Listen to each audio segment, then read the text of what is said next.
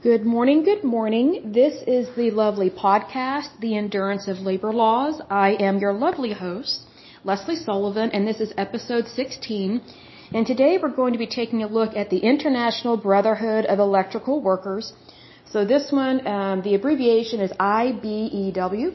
So let's go ahead and go over um, just the key points first, and then we'll dive right into it. So let's get this puppy started. So it says here it was founded in eighteen ninety-one. I love it when things are founded before the nineteen hundreds and when they're still active today, even though I don't have the same positive opinion of unions as I did before I started this lovely podcast. I still love historical data and the history of in those respects, because I think when you have an organization that was founded so long ago and is still current, that they are doing their best to stay alive in their industry, even if they have scandals and things like that. Even if I don't completely agree with them, I'm always impressed with organizations that stand the test of time. And that just always amazes me. And a good example of that is our country, the, the United States of America. We have stood the test of time, and our country has been through a lot. And, you know, whenever you have something that stands the test of time, it shows that you're strong and you have endurance. So regardless of whether you're talking about a labor union or your country or even your life and you, you surviving and staying alive. Like, for example, with me, I almost died um, because I got really sick and was put on a medication. And I know that God was with me throughout that entire journey for me. And I know that life is nothing to sneeze at. It is truly a blessing from God. Regardless of whether you believe in God or not, life is a blessing, and it is such a beautiful thing to have. So it's just one of those things, whenever I see an organization, whether it's a union or not a union, and it goes back before the turn of the century, that always gets my attention. Because also, what might be a good study to look at, once we're done looking at all the labor unions within the United States, what I like to do personally, one of my hobbies, is to look up a random year in history and look at what was going on in the United States. And if we were not the United States yet, then I look at what was going on in the world in different countries and, you know, who were the major players at that time. You know, I might pick a random year like fifteen twenty-five. Or I might go back even further in time and go to like to the year one oh one or something. Because those are real times and dates in the history of our planet and the history of our world. And it's just neat to see what people did back then. So I've always had a fascination with historical data and with documentaries. That's one of my favorite things to watch, are documentaries. So this might be good to do a documentary on, on some of these labor unions. But anyway, let's go ahead and continue on with the with, with the basic facts of this. So they were founded in eighteen ninety-one. They are currently headquartered in Washington, D C They have locations in the United States, Canada, Guam, Panama, Puerto Rico, and the U S Virgin Islands. And it says here they have seven hundred seventy-five thousand members as of two thousand twenty. Their current president is Lonnie R. Stevenson, and they are affiliated with A F L C I O, C L C, and N A M T U. So let's go ahead and take a look at the specifics. It says the International Brotherhood of Electrical Workers, also known as I B E W, is a labor union that represents approximately seven hundred seventy-five thousand workers and retirees in the electrical industry in the United States, Canada, Guam, Panama, Puerto Rico, excuse me, and the U S Virgin Islands. In particular, electricians or inside wiremen, which I didn't know there was a difference between those two. It says in the construction industry and line workers and other employees of public utilities. The union also represents some workers in the computer, telecommunications, broadcasting, and other fields related to electrical work. Now, that doesn't surprise me, because here in Oklahoma, we have quite a few people that work in construction.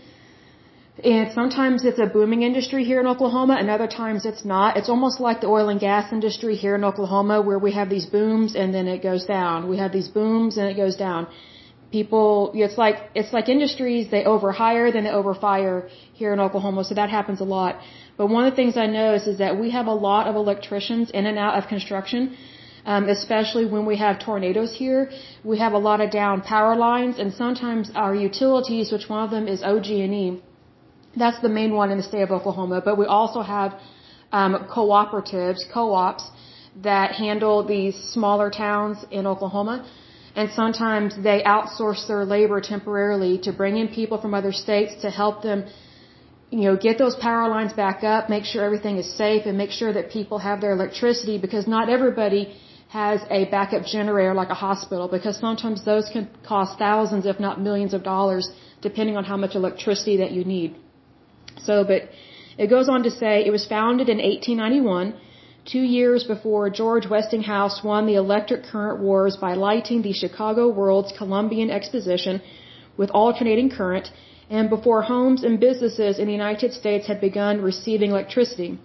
Now, I just want to make a note here that, you know, big cities got electricity first before the more rural areas, especially in Oklahoma. So, you know, for example, Tulsa and Oklahoma City, you know, they got the electricity first because that's where a lot of the powerhouses were. So the way that these co-ops operated was, you know, you have your, your main electrical company, which is Oklahoma General Electric, which is O G and E. They start in the cities, but when they wanted to make sure to expand out into the country to make sure these farming communities and these smaller towns got electricity, that's when these co-ops were created.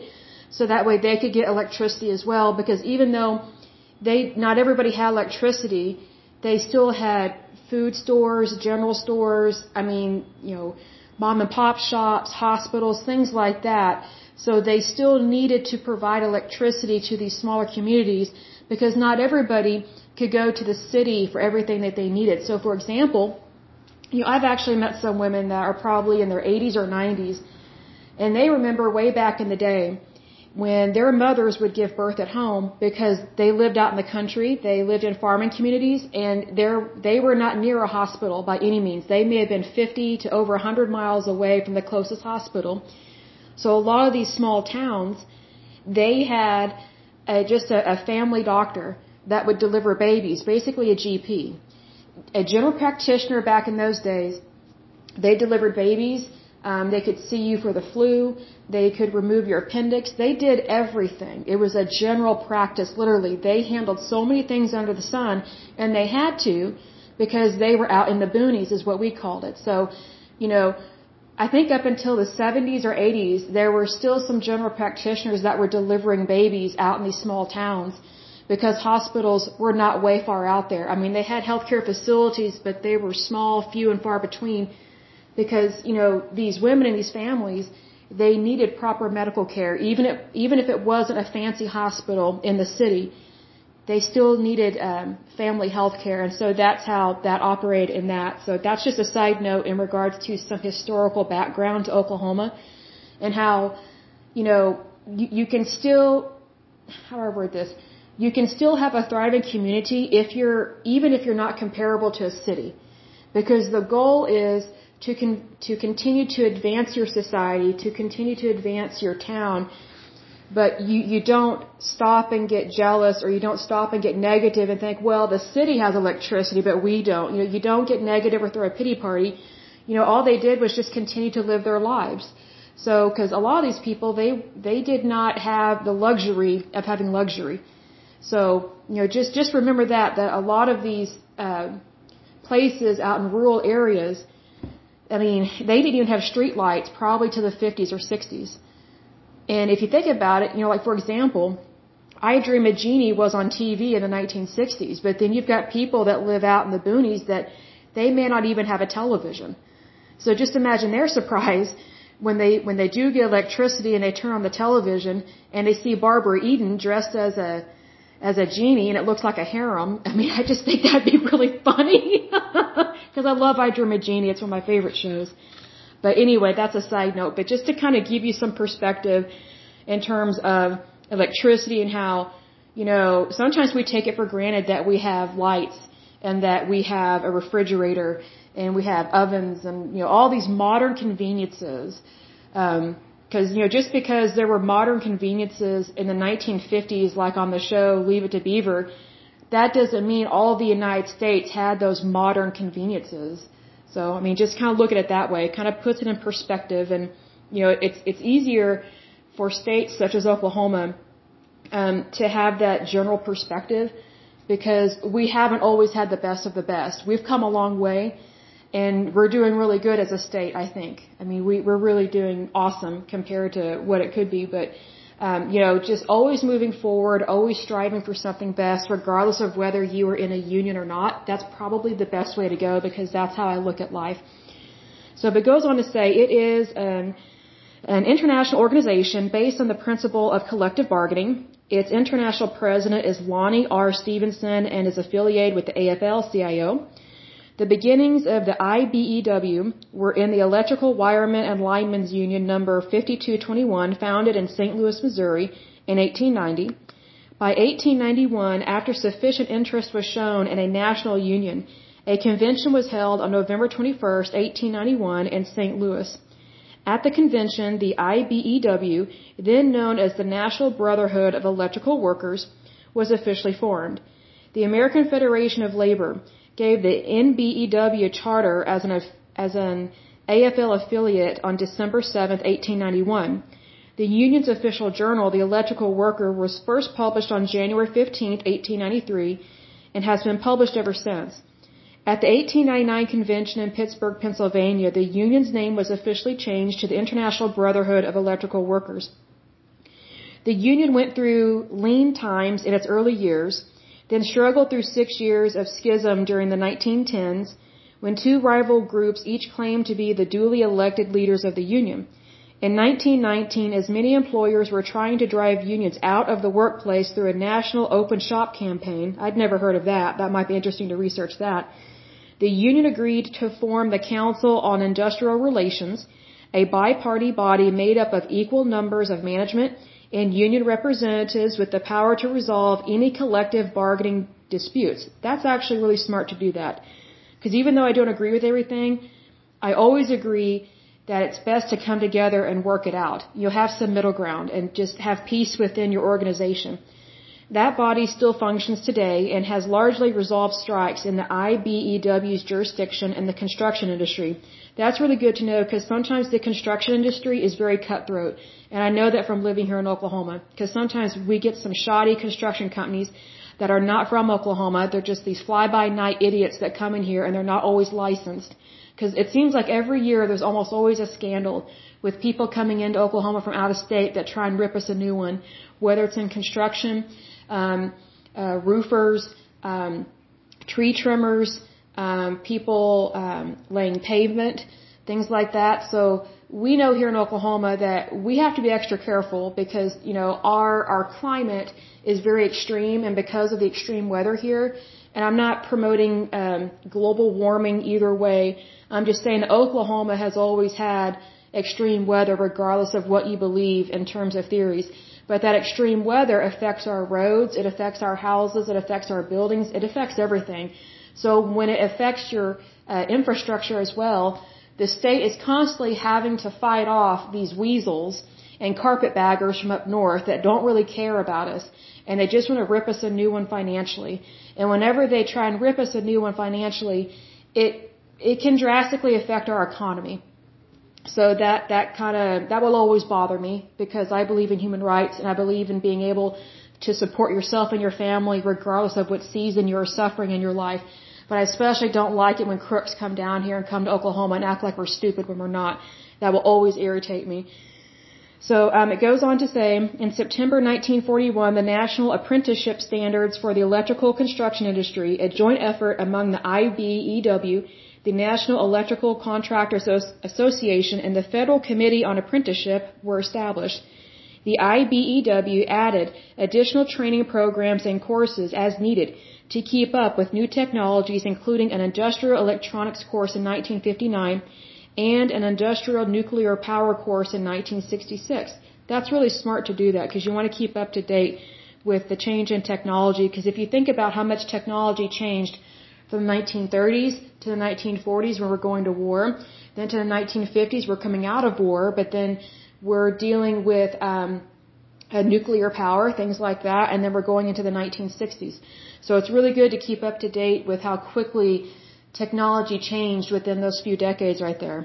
It goes on to say, today the I B E W conducts apprenticeship programs for electricians, linesmen, and V D V, voice, data, and video installers who install low-voltage wiring such as computer networks in conjunction with the National Electrical Contractors Association under the, I don't know what this word is, A U S P I C E S, auspices, I think, I'm not sure I pronounced that, of the National Joint Apprenticeship and Training Committee, uh, which allows apprentices to learn, or sorry, to earn while you learn. I completely agree with that, and here's why.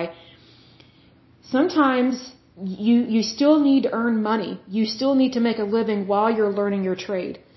Because I think one of the number one reasons why people don't take a job or they don't uh, stay in the job market is because they're not given the opportunity to survive. They don't have access to food, water, and shelter while they're trying to establish themselves in the workforce. So then they give up. Or maybe they don't even have the opportunity to enter the workforce because they don't have the skill sets yet. They have the desire and the talent, but they may not have the skill sets yet to earn that living. So this is really good that they're giving people an opportunity to earn a living, to earn a living wage and learn at the same time, and to grow their skill sets and realize their talents that they have. That's very excellent. That I completely agree with, because I wish that had happened to me, because most of the time that didn't happen to me. I had to hit the ground running, or I basically had no money coming in, and I had to find a way to find a job that would pay my bills while I'm trying to grow um, in my skill sets and make more money at that moment and later in time. In Canadian jurisdictions, the I B E W does not deliver apprenticeship training, but does conduct supplemental training for government-trained apprentices and journey, and journey, I think that's how you pronounce it, journey persons, often at little or no cost to its members. The I B E W Local three fifty-three Toronto requires all apprentices to be registered with the J A C, which is the Joint Apprenticeship Council, for a number of safety courses, pre-apprenticeship training, pre-trade school courses, supplementary training, and pre-exam courses. The I B E W's membership peaked in nineteen seventy-two at approximately one million members. The membership numbers were in a slow decline throughout the rest of the nineteen seventies and the nineteen eighties, but have since stabilized. One major loss of membership for the I B E W came about because of the court-ordered breakup at the end of nineteen eighty-two of A T and T, where the I B E W was heavily organized among um, both telephone workers and in A T and T's manufacturing facilities. Oh, that's interesting. Membership as of twenty twenty stands at about seven hundred seventy-five thousand, according to their official website. And then it lists all these different presidents, and, they, and they've had quite a few. Now, these are international presidents, so this may not mean that they're actually from the United States. So um, their presidents, man, they've had so many, um, from eighteen ninety-one to current. And then it lists um, all their different conventions that they've had, starting going all the way back to November eighteen ninety-one. That's really cool, because it gives the locations as well. So that's really neat to see that. Um, but this is a really neat union, and I'm I'm glad to see that there's um, no scandals listed. That doesn't mean that there aren't any, but it's kind of refreshing um, to read something that's not loaded with um, problems. Um, I would like to see their data on if they do audits throughout the year. Um, as I've said previously in podcasts, Um, I think every organization, whether they are unionized or not, needs to do an internal audit and an external audit twice a year, so that way you know your financials no matter what. Um, also, I think that it should be listed if they give any monies to political parties. I'm kind of surprised it doesn't list any of that, but you know, maybe they're one of these unions that doesn't give to a political party, which would really just take my breath away. I mean, it would just shock me if they did not give to a political party, and if anything, it would be refreshing. Um, I would love that. Um, but one thing I did want to go over, um, and maybe I'll try to think if I want to do this during this podcast or not. I guess I'll go ahead, since we're only sitting at nineteen minutes here. Um, I got to thinking about this last night when I was thinking about um, what I wanted to talk about for the next podcast, and it dawned on me that I might be using a lot of words that people may not know what they mean because they've never worked as an auditor, or they may have never worked as an accountant.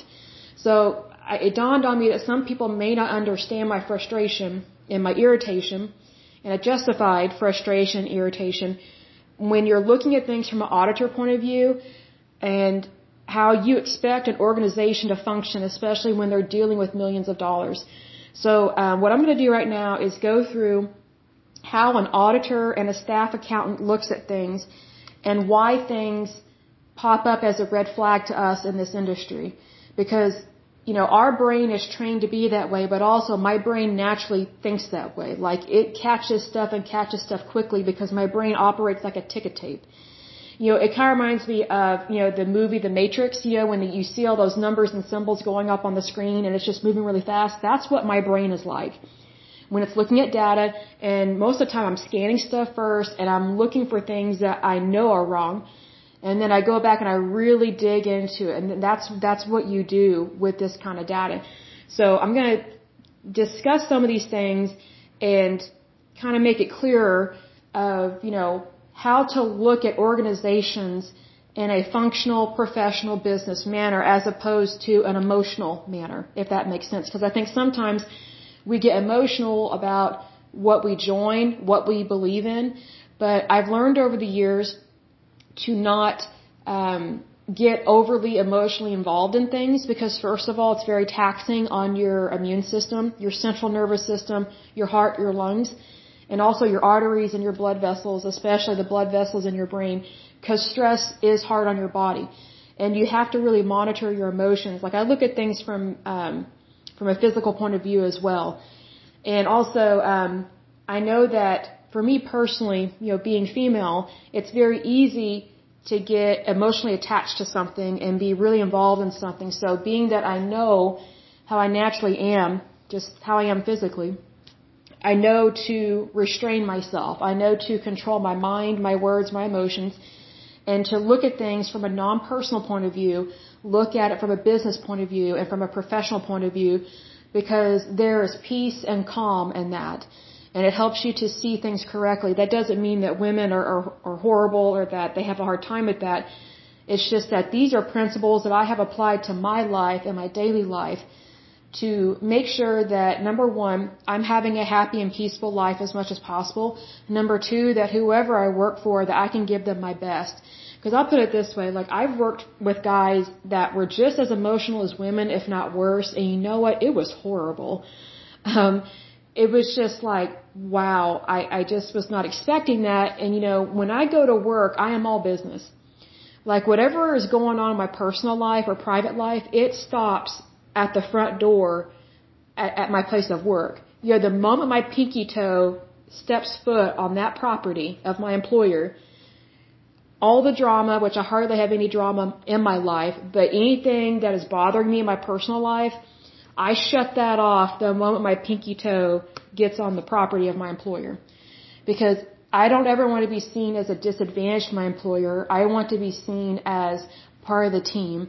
I, and I want to be a part of that fellowship. And it's hard to be a part of a good team if you're not bringing your best. And um, I think sometimes we get caught in the trap of, um, you know, it's one thing to be human.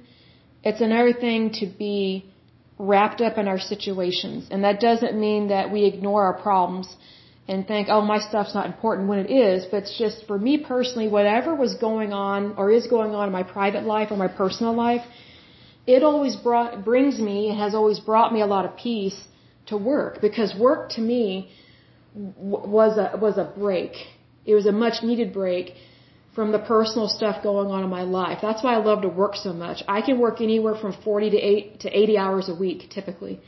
And I love that, because not only do I get to earn a living, I get to pay my taxes, I get to save up for retirement, I get to save up for a vacation, but I also get to take a break from my personal life, and I love that. And plus also, while I'm taking a break, mentally is what I mean, while I'm taking a break from the stressors of daily life and personal life, I, I get to be successful at my job. And I think that's real important for everyone to feel that, that sense of accomplishment, I guess is what I'm trying to say. So, but... you know, let me kind of go over some specifics here and, you know, really dive into some of the terms that I've been using throughout these podcasts, because I think it will make more sense. And if you already know what these mean, that's great. But if you don't, this will help you understand um, the red flags that I see very quickly. So I'll be right back in just a moment. Okay, so the first definition we're going to take a look at is misappropriation. because I've used that a lot throughout these podcasts, these episodes, in regards to misappropriation of funds. So here's what it says. In law, misappropriation is the unauthorized use of another's name, likeness, identity, property, discoveries, inventions, et cetera, without that person's permission, resulting in harm to that person. Another use of the word refers to intentional and illegal use of property or funds. That's what I'm referring to when I say misappropriation of funds. It can particularly refer to when done by a public official, which you don't have to be in the public sector to commit that.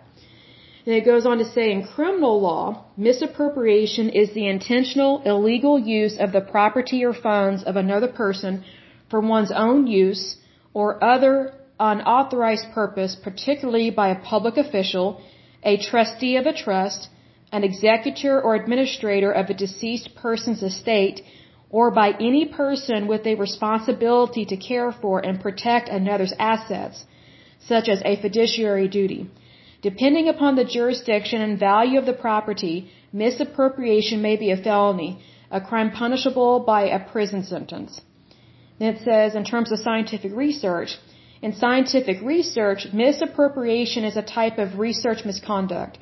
An investigator, scholar, or reviewer can obtain several novel ideas during the process of the exchange of ideas amongst colleagues and peers. However, improper use of such information could institute fraud. I agree. This can include plagiarism of work or to make use of any information in breach of any duty of confidentiality associated with the review of manuscripts or grant applications. And it goes on to say, consequences of misappropriation. Misappropriation can have very serious consequences, including imprisonment, fines, probation, and a permanent criminal record. The punishment for misappropriation may be determined by the value of the property affected and previous criminal record. Now it says here the differences between misappropriation and embezzlement, because these are very similar but at the same time um, different. And it also is different in terms of um, how these, um, how the actions are taken to do these, to do something illegal, and also what the consequences are. Embezzlement is misappropriation when the property or funds involved have been lawfully entrusted to the embezzler. In circumstances where the funds are accessible to, but not entrusted to, the perpetrator, it is not embezzlement but can still be considered larceny, misappropriation, misapplica- sorry, misapplication, or some other similar term. So, one thing that came to mind when I thought of misappropriation of funds and embezzlement um, was um, Susan B. Komen Foundation. I was working for a retailer back when I was like nineteen or twenty. I'm not going to say their name because heaven forbid I get sued. I was working for a retailer part-time while I was in college, and um, it was discovered that the Susan B. Komen Foundation was donating, or what I would call misappropriation of funds. They were giving monies to Planned Parenthood. And like my mouth just dropped, because I thought, that is unbelievably wrong and illegal, but they got away with it because they're a foundation and for other reasons. I have no doubt they wormed their way out of it. I mean, it really bothered people because, you know, when people were donating to Susan B. Komen, they they were not giving money so that people or so that women could have abortions. They were giving money to Susan B. Komen Foundation to help women that have been diagnosed with breast cancer, to help them to get the treatments that they need, help them to get um the uh, mammograms they need to treat breast cancer early, and also to help them financially, you know, help these women stay alive and defeat the disease. Abortion is not a part of breast, uh, breast cancer treatment. So I would think that would be obvious, but that was one of the things that came to mind um, when I initially came across misappropriation of funds. And so um, what happened in that situation was our employer wanted us to be a part of the Susan B. Komen walk for breast cancer, and we had to wear these shirts with with the pink ribbon, which I don't wear it anymore. I don't ever wear a pink ribbon because I don't agree with what Susan B. Komen did, the, the the foundation, not the person, but the foundation, which would be run by her sister. And um so I was the only employee that refused to be a part of that walk. And I was the youngest woman that worked at this retailer, probably by twenty to thirty-five years of age. I was that much younger than most of these women. And when I refused to be a part of the Susan B. Komen walk and not show up with my employer, and this is outside of work, and we're not getting paid to do this, um, almost every single one of those women turned on me. And then some of them started harassing me and, and lying about me at work. And I was maybe nineteen or twenty. I was really young. And what I found interesting was that I was the only one at my employer that stood up for what's right and said, hey, you know, I am not going to raise money for this organization if it's going to Planned Parenthood. If someone wants to donate to Planned Parenthood, they need to make that check out to Planned Parenthood, not Susan B. Komen. Because otherwise, that's fraud. That is a form of fraud to donate monies to this organization, and then the organization says, oh, no, we're going to we're going to donate your money on your behalf without telling you, and we're going to give it to Planned Parenthood or to what whatever organization. It doesn't matter if it's Planned Parenthood or Um, you know, some other organization, I don't know what, you know, maybe like podiatry or something, who knows what, I don't really care. But either way, it happened to be really bad with Planned Parenthood because um, Oklahoma is very much against abortion. So it just kind of shocked us because it's like all these people were donating to help preserve life. They didn't want to donate to something that takes life away. Um, because that's what abortion does. It stops something, whether you think it's a person or not. It stops those cells from growing and becoming a human being. So you technically are taking life away when you do that. But um, anyway, uh, and I wasn't like, you know, I wasn't necessarily pro-life to as much as I am now back then. Um, but I just didn't agree with this organization lying to us and then expecting and then, you know, getting these companies, these retailers to go along with it. And then expecting us to put the, the label of Susan B. Komen Foundation on, on on our T-shirts and wear them at this walk. And I'm like, I can't I can't wear that. I can't be a part of something that I don't agree with because I don't agree with what they're doing uh, with their money that they have received from people. And um, I'll tell you what, it really shocked me when most of the women that were mean to me were baby boomers, which I found very interesting. Um Because what I find interesting about that is that that generation really fought for abortion to be legalized back in the day in the seventies when they were all pretty much feminists regardless of what state you lived in. But it's like what I found interesting with, with these older women, and I'm looking at this from a, from a teenager point of view, right? Like nineteen, twenty years old. I was really young compared to these women.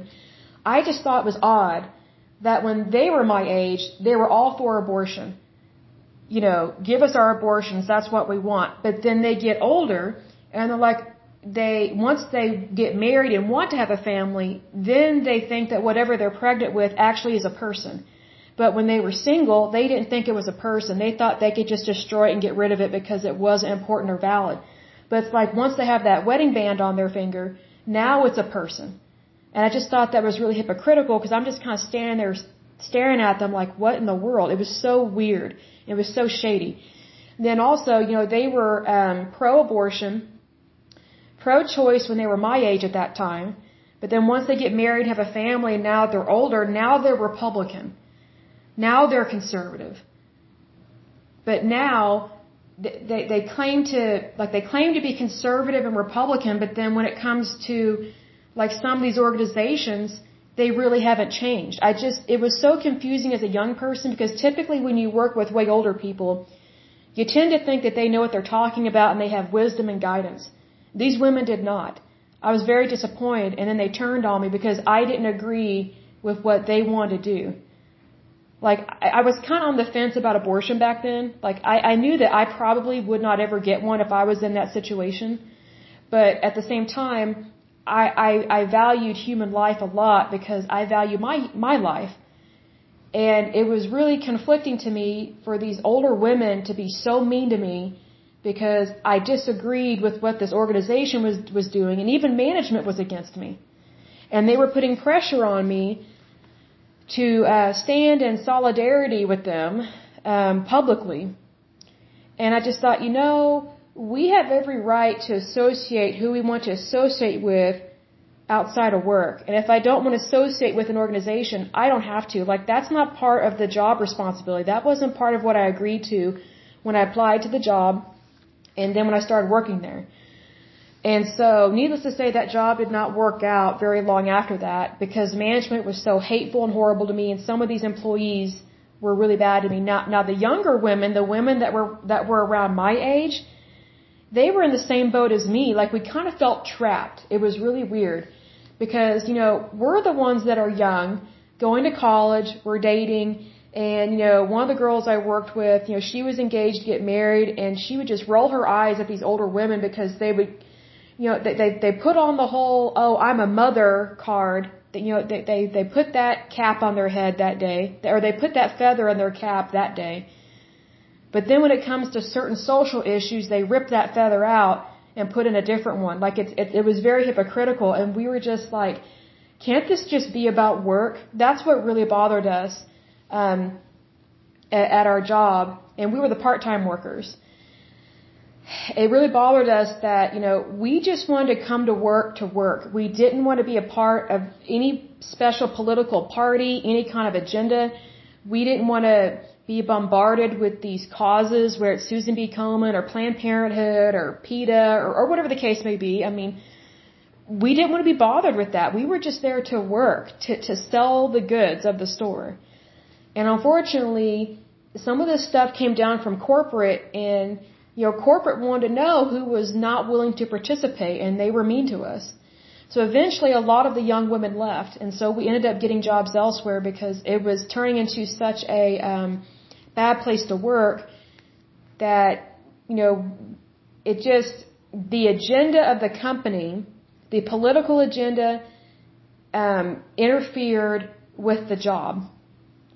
And it was creating a hostile work environment. And it was like the young, or the old against the young, the young against the old. Even though we were doing everything we could to work well together, it was just this, it was like a snake pit working with these women that, that just had a chip on their shoulder. And it's just like, you know, what I wish I had said back then, what I wish I should have said, but I wasn't educated enough, and I didn't really have enough courage back then. I really just wanted to say, look, I don't care what you believe in. I, I still respect you. I just wish that you would respect me. You know, we're here to work together. You know, this place used to be fun to work. You know, let's have fun. You know, we see each other quite a bit throughout the week. Like, I'm not, I'm not against you. Like, you know, I just want to have a nice work environment. But their behavior so shocked me that most of the time, me and the other young chickadees, we didn't know what to say. So we would just walk off in shock. Like, our mouths would be dropped. And what sucked, what was really bad, was that customers would overhear this. And so whenever these older women were going off on us, some of these uh, um, customers would not shop there anymore because of what they were overhearing. And it's like, thanks a lot, now we're losing our sales. So, you know, the workplace should be about work. It shouldn't be about a cause. I don't care if it's for saving the planet, or if it's a Planned Parenthood thing, or if it's um, environmental, or, you know, even even if it's a, a Christian cause or something. None of that should affect the workplace, because the workplace is supposed to be neutral. And unfortunately, this one was not. So, but that's one of the things that you have to remember. Like, when there's misappropriation of any kind, it destroys the workplace. It destroys the organization. And unfortunately, because of the misappropriation of funds, Um, within this retailer, and where they were saying it was going, and then who we were giving it to was not giving it to the correct organization within the organization, it led to problems at our place of work. So, you know, that's how misappropriation can affect things. Even if you're not directly involved, it, it kind of is like a spider web, and it has, it, it just kind of infiltrates everything in a really bad way. That was one of the first ways that I came across misappropriation of funds, was just working a part-time job and noticing some problems. And so that's kind of how um, I got to thinking about this stuff and where my experience comes from in that. So, but, you know, we're getting close to forty minutes, so I'll go ahead and stop here for now. Um, probably for the next podcast, let me take a look at another one that we're going to take a look at. The next labor union we're going to take a look at is the Laborers International Union of North America. It was started in nineteen oh three. It says it is miscellaneous construction workers and other trades, so it's probably going to be a large one. because they're encompassing quite a few different types of labor. So until next time, um, I pray that you're happy, healthy, and whole, that you're doing what you love, and that you just have a wonderful day and a wonderful week. Thank you so much for joining me. Until next time, ciao.